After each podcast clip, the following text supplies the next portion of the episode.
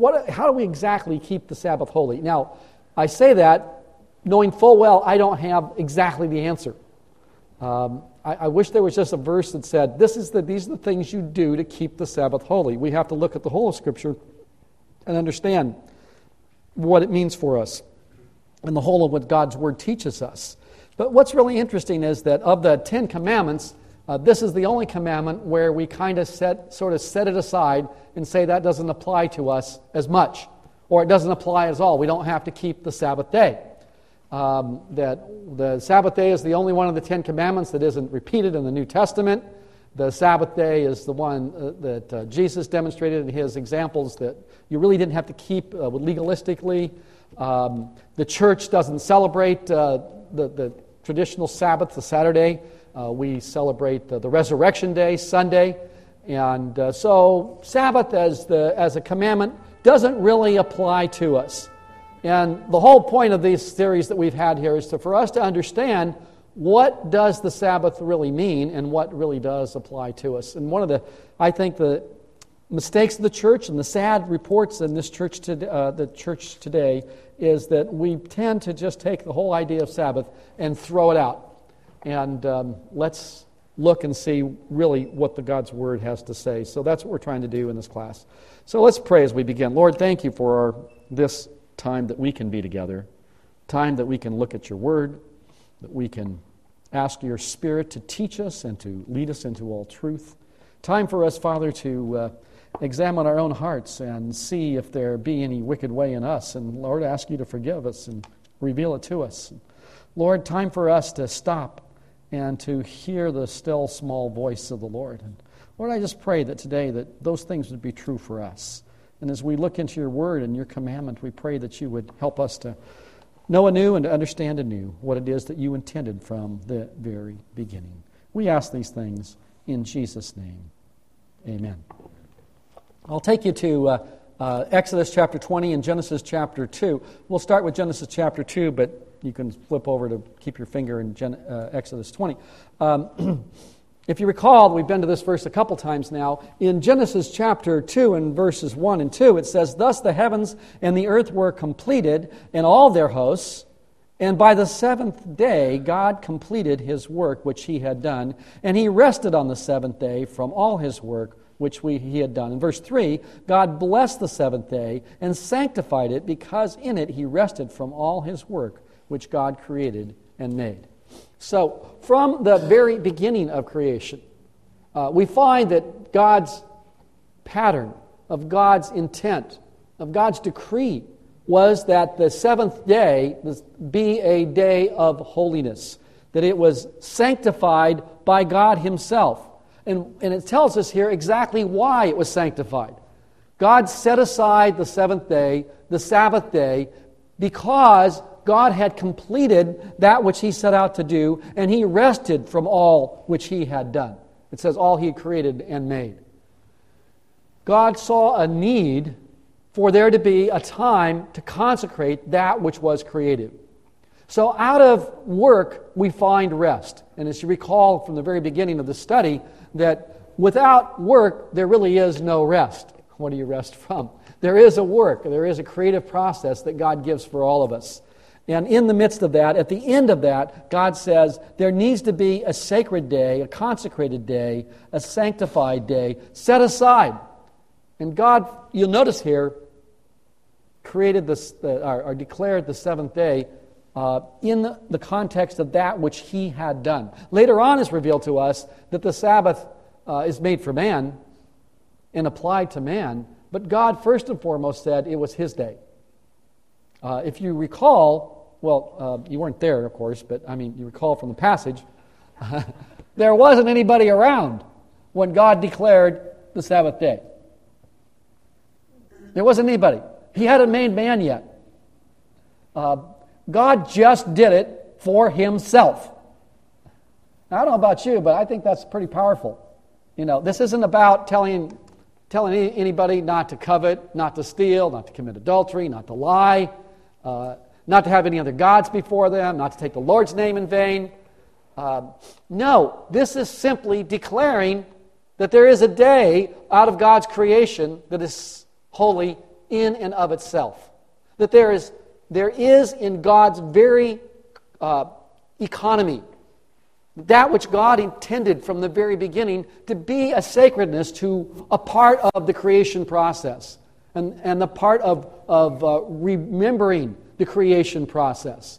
There is a part about God's very character that requires that there be a stopping, that it requires there be a reflection, that there requires that there be a rest. This wasn't originally made for man, the Sabbath was originally made for God. God set that aside. And then God made man how? In his own image. God implanted in the very heart of man that which God required for himself. Now, I realize uh, in this discussion that we can get a little anthropomorphic about God, you know, and, and, and, and give him godlike uh, characteristics, I mean, man like characteristics, but God himself does that. Uh, it's just we have to understand that God never ceases to be God. That there is not because God rested not because he was tired and weary, but because God saw a need for, for the creation process to, to cease and for God himself to reflect upon the goodness that he had created. It is part of God's nature. And so, out of that, we find that God has blessed man by allowing us to share in the rest of his creation. That God has allowed us to enter into his rest, that we have read in, in Hebrews chapter 3 and chapter 4 last week. That in our belief, that in our trust of God, that we could enter into his rest. And God tells us in Hebrews chapter 3 that the nation of Israel, especially as they wandered, uh, uh, uh, as they escaped from Egypt, that they rebelled against God, and in their disbelief, that God barred them from entering into that symbolic rest of the promised land. He, they weren't allowed to enter their rest because of their unbelief. And that took us back to asking us the question what is it that God wants us to believe? Because without believing God, we cannot fully enter into his rest. And we looked at some of those things last week.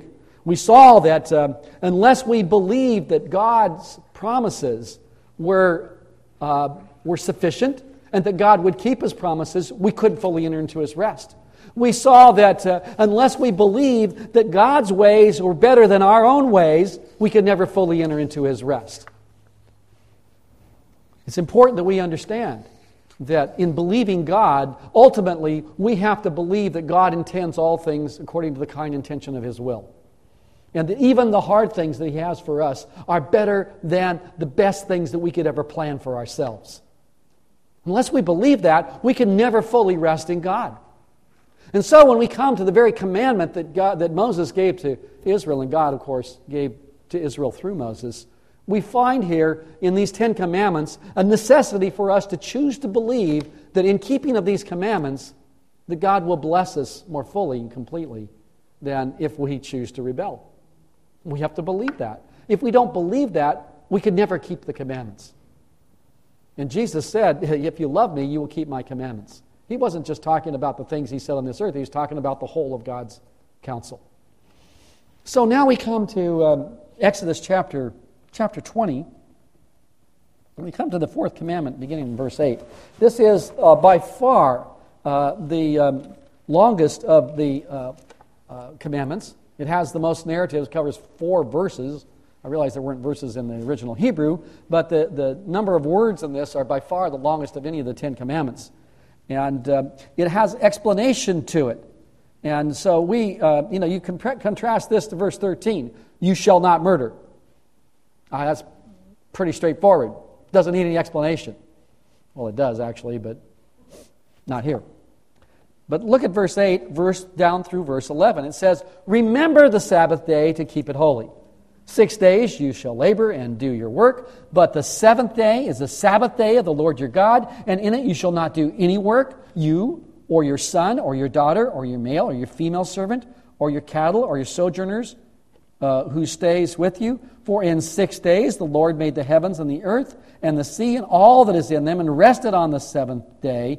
Therefore the Lord blessed the seventh day and did what? Made it holy. Well, you notice here The first part of this command tells us that we simply are to remember. We're to remember the Sabbath day. This is not God declaring the Sabbath day. This isn't God creating the Sabbath day. This is God telling His people that they are to remember that which God had already declared to be holy.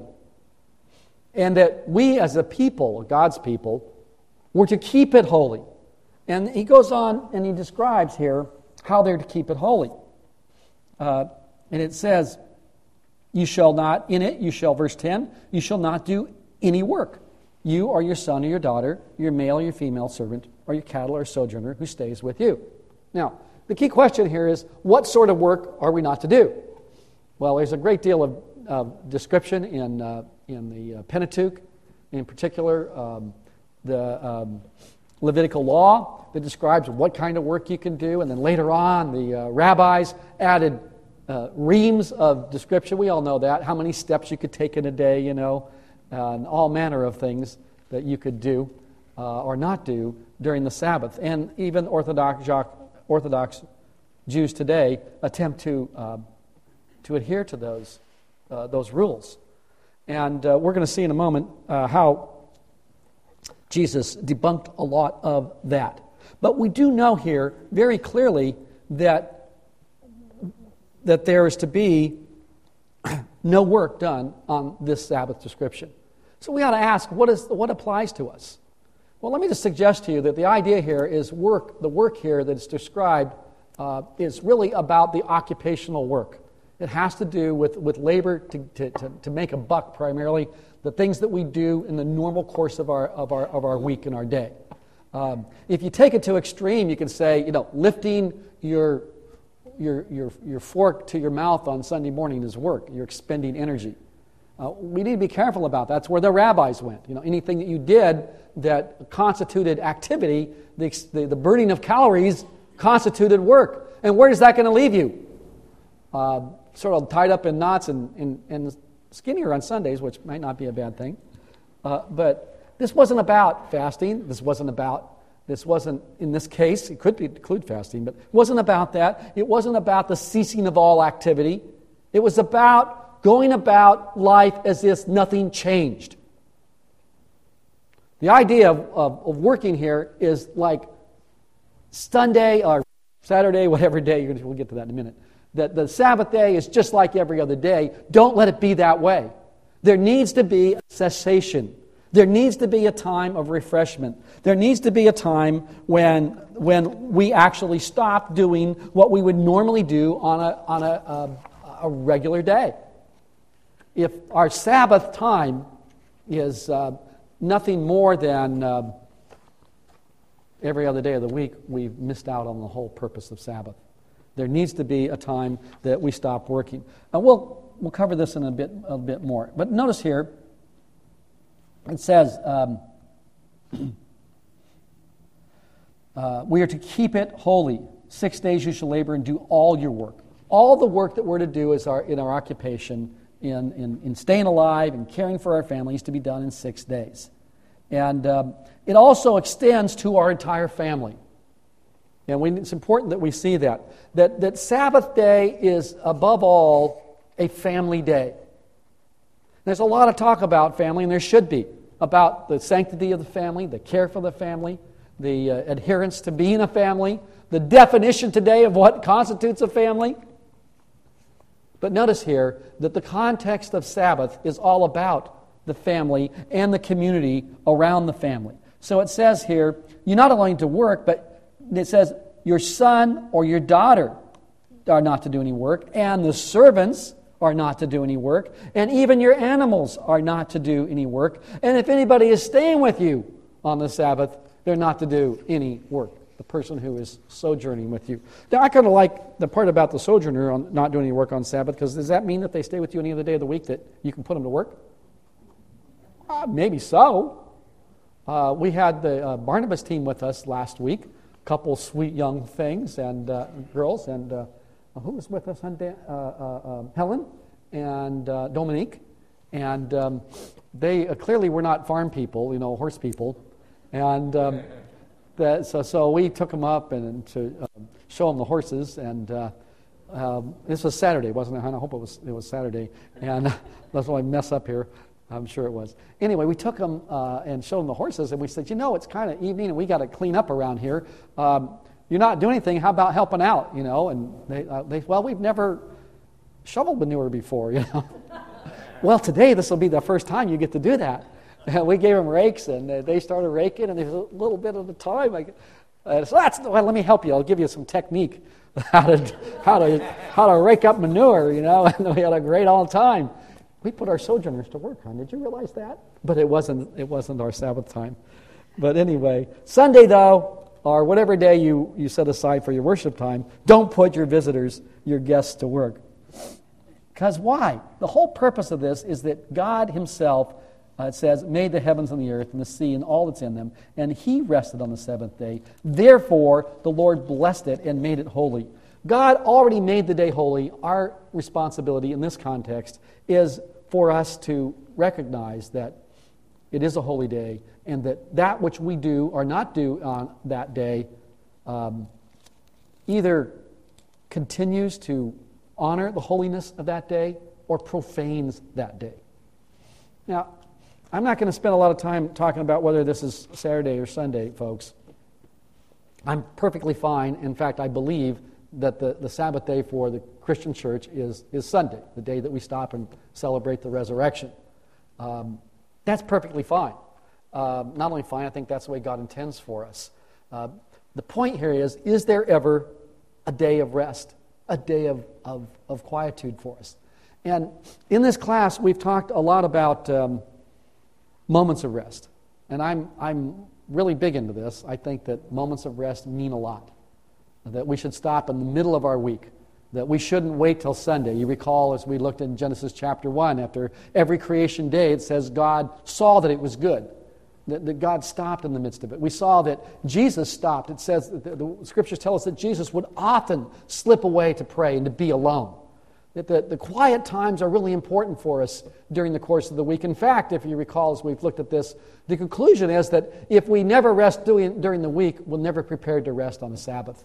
It needs to be the culmination of not uh, the cessation of our work and the culmination of our periods of rest, even during the, the, the work week. So God calls us to a day of rest. Now, what does that mean exactly? I mean, we can't do anything. No, I, I, I don't get into that, and uh, oh, we'll, again, I will see that more clearly. But what it does mean is that God intends for us to stop doing what we normally do, for us to have a time of quiet, a time of holiness, one day a week. Has that really changed? Is there anything in Scripture that says that we're not to have a day of quiet? I don't think so.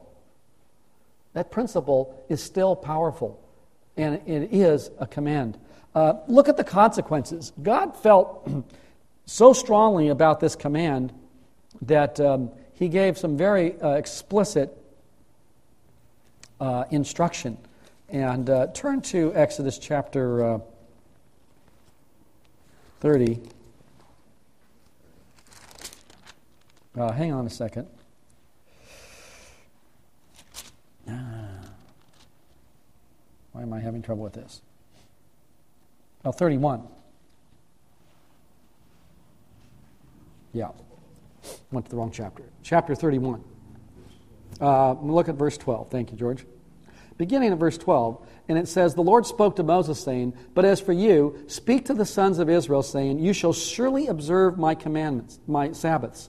For this is a sign between me and you throughout your generations, that you may know that I am the Lord who sanctifies you. So here we find uh, a specific reason for the Sabbath.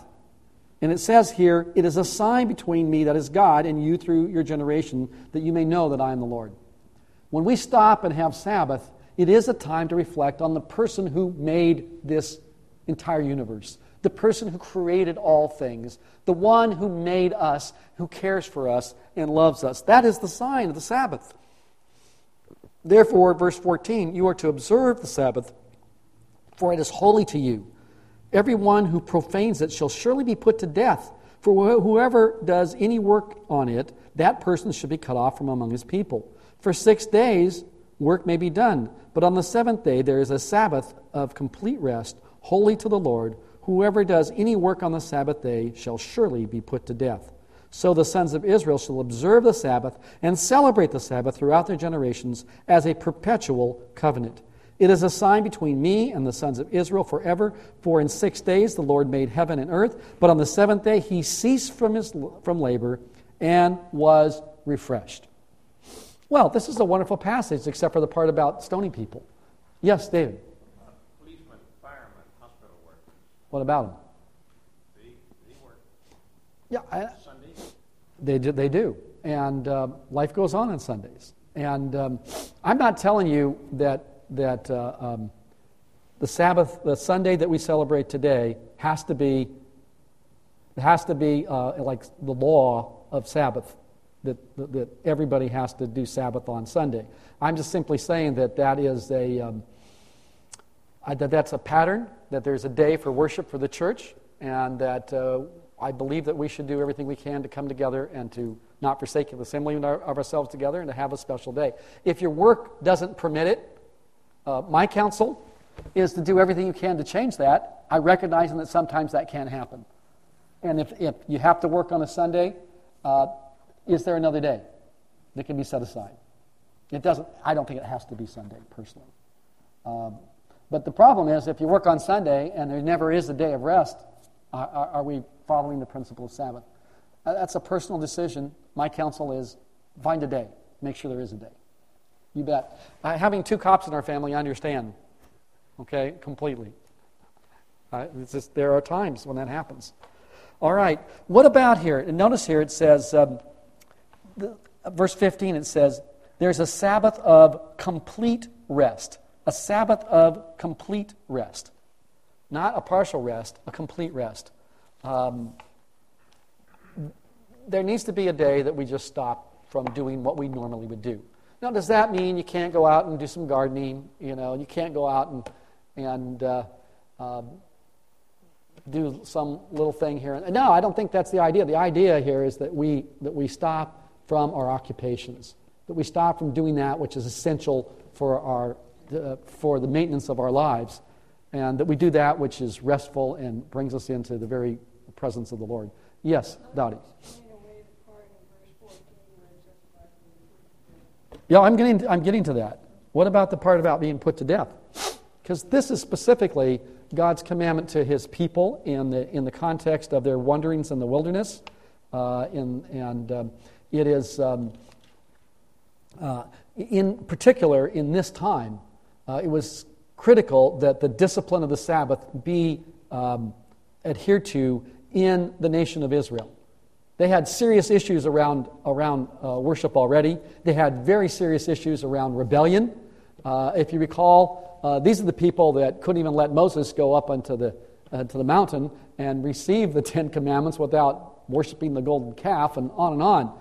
Uh, God knew their hearts, and God knew that if He did not place upon them incredibly strict um, rules for their behaviors, including the, the uh, uh, the recognition of Sabbath that uh, they would fall into chaos and into further rebellion.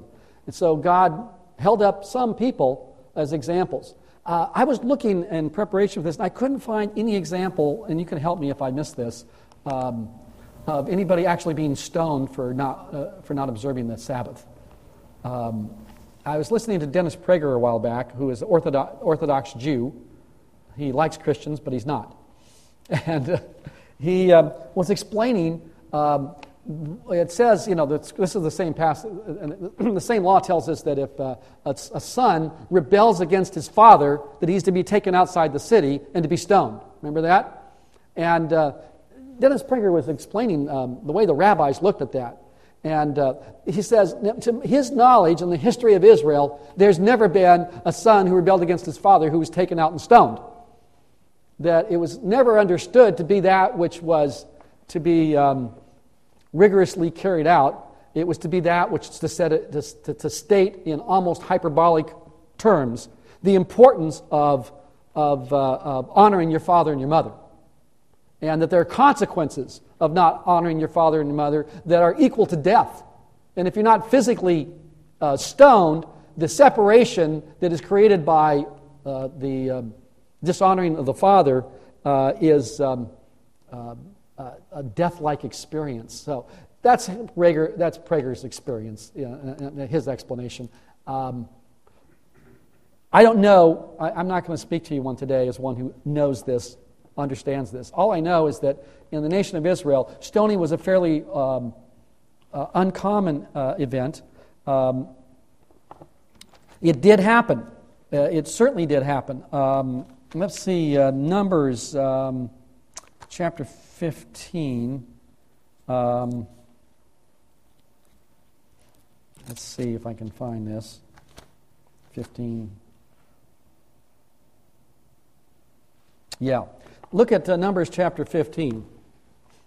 Uh, I did find this example, so I'm going to take that back. I forgot about it. Yeah, verse 32. And it says, While the sons of Israel were in the wilderness, they found a man gathering wood on the Sabbath day. And those who found him, see, I forgot, I forgot I had this in my notes. Forgive me. And while the um, found um, gathering wood on uh, the Sabbath day, and those who found him gathering wood brought him to Moses and Aaron and to all the congregation. And they put him in, uh, in custody because it had not been declared what should be done to him. Then the Lord said to Moses, The man shall surely be put to death. All the congregation shall stone him with stones outside the camp. So all the congregation brought him outside the camp and stoned him to death with stones, just as the Lord commanded him, commanded Moses. So there you have it.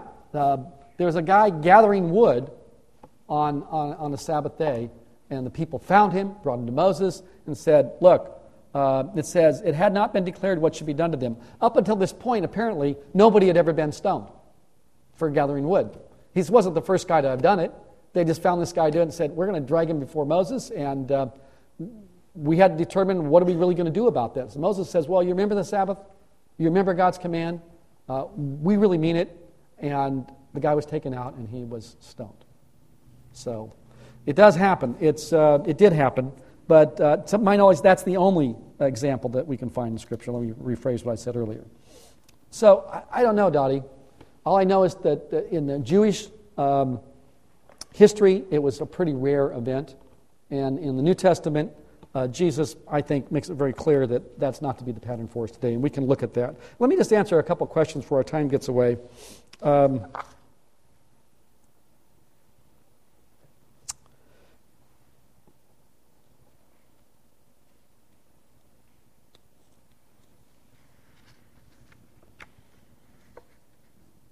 I want to take you to Luke chapter 13. Luke chapter 13. And we're going to begin at verse 10. Luke chapter 13. this is a, the story of Jesus uh, healing this, this woman on the Sabbath. And Jesus, and he was teaching in one of the synagogues on the Sabbath. Now, I really appreciate this passage because I've, I've asked myself, should I be teaching on the Sabbath, on the day of rest? Because it feels like work. Uh, how many times, Cindy, have I said going home, you know, uh, I'm exhausted, you know, not just from Sunday school. Maybe I've done other things during the day and you're tired. But Jesus was teaching on the Sabbath. And behold, there was a woman who for 18 years had a sickness caused by a spirit, and she was bent double and could not straighten up at all. And when Jesus saw her, he called her over and said to her, Woman, you are freed from your sickness. And he laid hands on her, and immediately she was made erect again and began glorifying God. This is one of the wonderful stories of Scripture, isn't it? A woman who was bent over, undoubtedly, probably rheumatoid arthritis, and she could, couldn't even stand up straight. She says that way for 18 years. She was all crippled up. Her hands were probably curled up. She could barely even move around. And Jesus saw her and said, Woman, you're freed from your. And immediately, says, she straightened up, stood erect, is what it says. And the synagogue official, verse 14, indignant because Jesus had healed on the Sabbath, began saying to the multitude in response, There are six days in which work should be done. Therefore, come during them and get healed, and not during the Sabbath day. But the Lord answered him and said, You hypocrites, does not each of you on the Sabbath untie his ox or his donkey from the stall and lead him away to water him?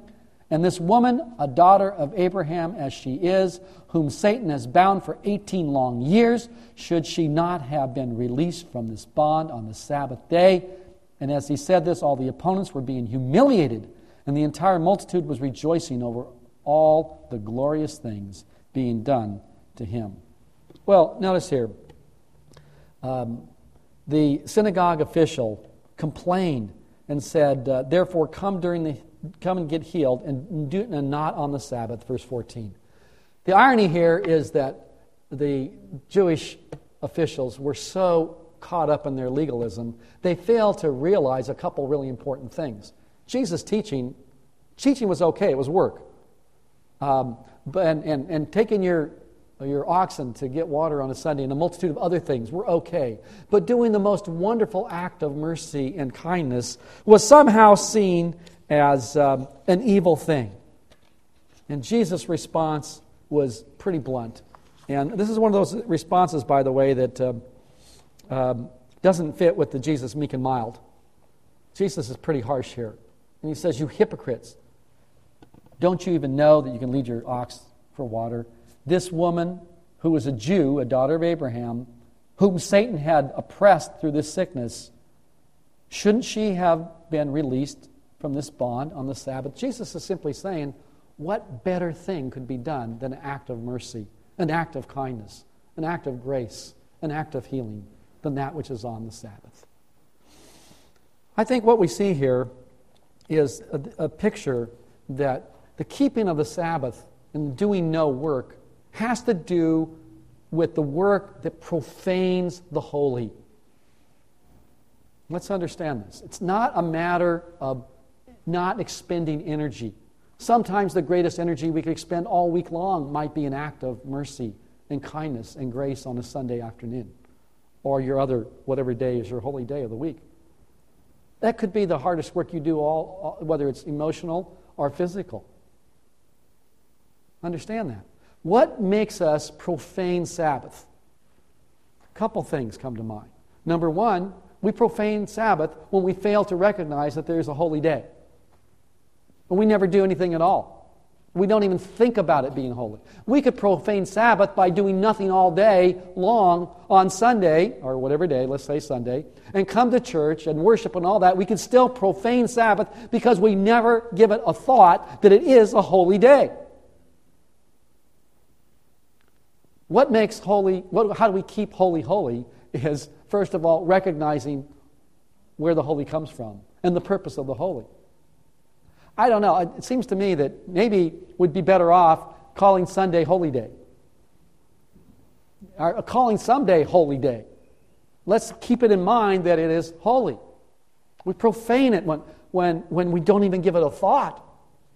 And we profane, secondly, I think, the holy day uh, when, when we do work that is, nece- that, is, that is necessary for sustenance and we never have any other time. We don't make it up somehow other, other way.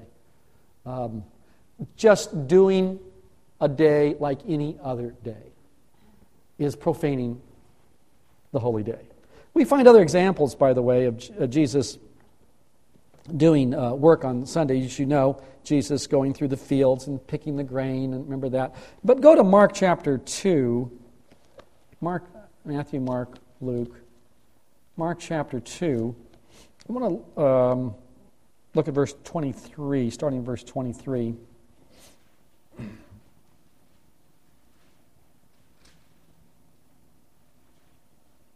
Yeah.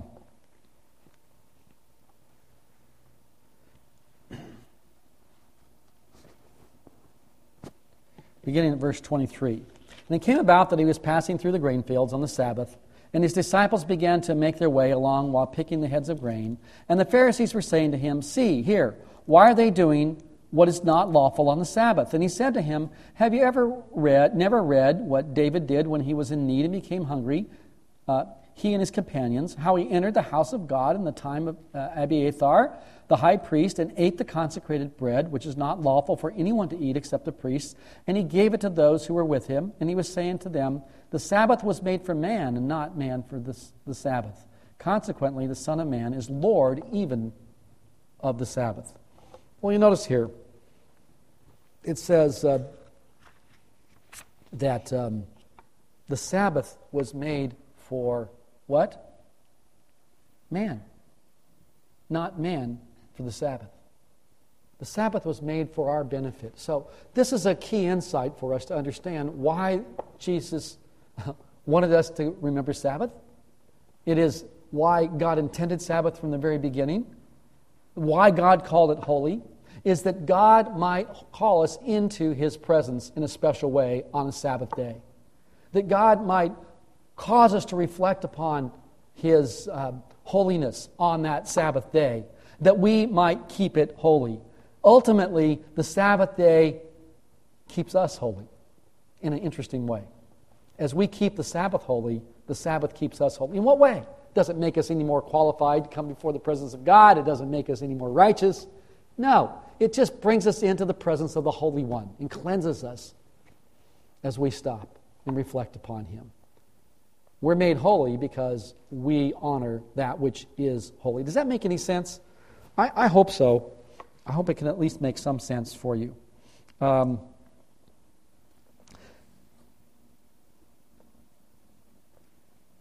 let me just leave you with this. Our time's about up today. Mark Buchanan, in his book, The Rest of God, speaking about the Sabbath, says this Jesus' Sabbath keeping always looked to his enemies like Sabbath breaking. That was one of the many ironies of their accusations against him. People who know nothing of rest accused a man whose every word and gesture came from rest of Sabbath breaking. To Jesus, he was simply fulfilling the day's true intent. His were acts that sacralized, that's the word Buchanan used, that sacralized the day, kept it holy. He gestures, his, his gestures enshrine the day as a gift bestowed on us, shaped into a gift to give back to God. To Jesus, these were the means by which Sabbath is preserved, held pristine, protected from both erosion and incrustation. I love the way he expresses this. He says, His gestures, Jesus' very words, enshrine the day as a gift bestowed on us, shaped into a gift to give back to God. Jesus' work on the Sabbath was holy work.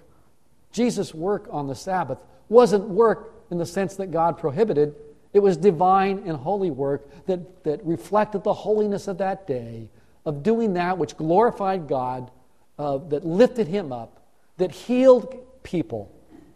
And it is in his gestures, in these activities, that actually enshrined the day and, and kept it holy for the sake of the Lord.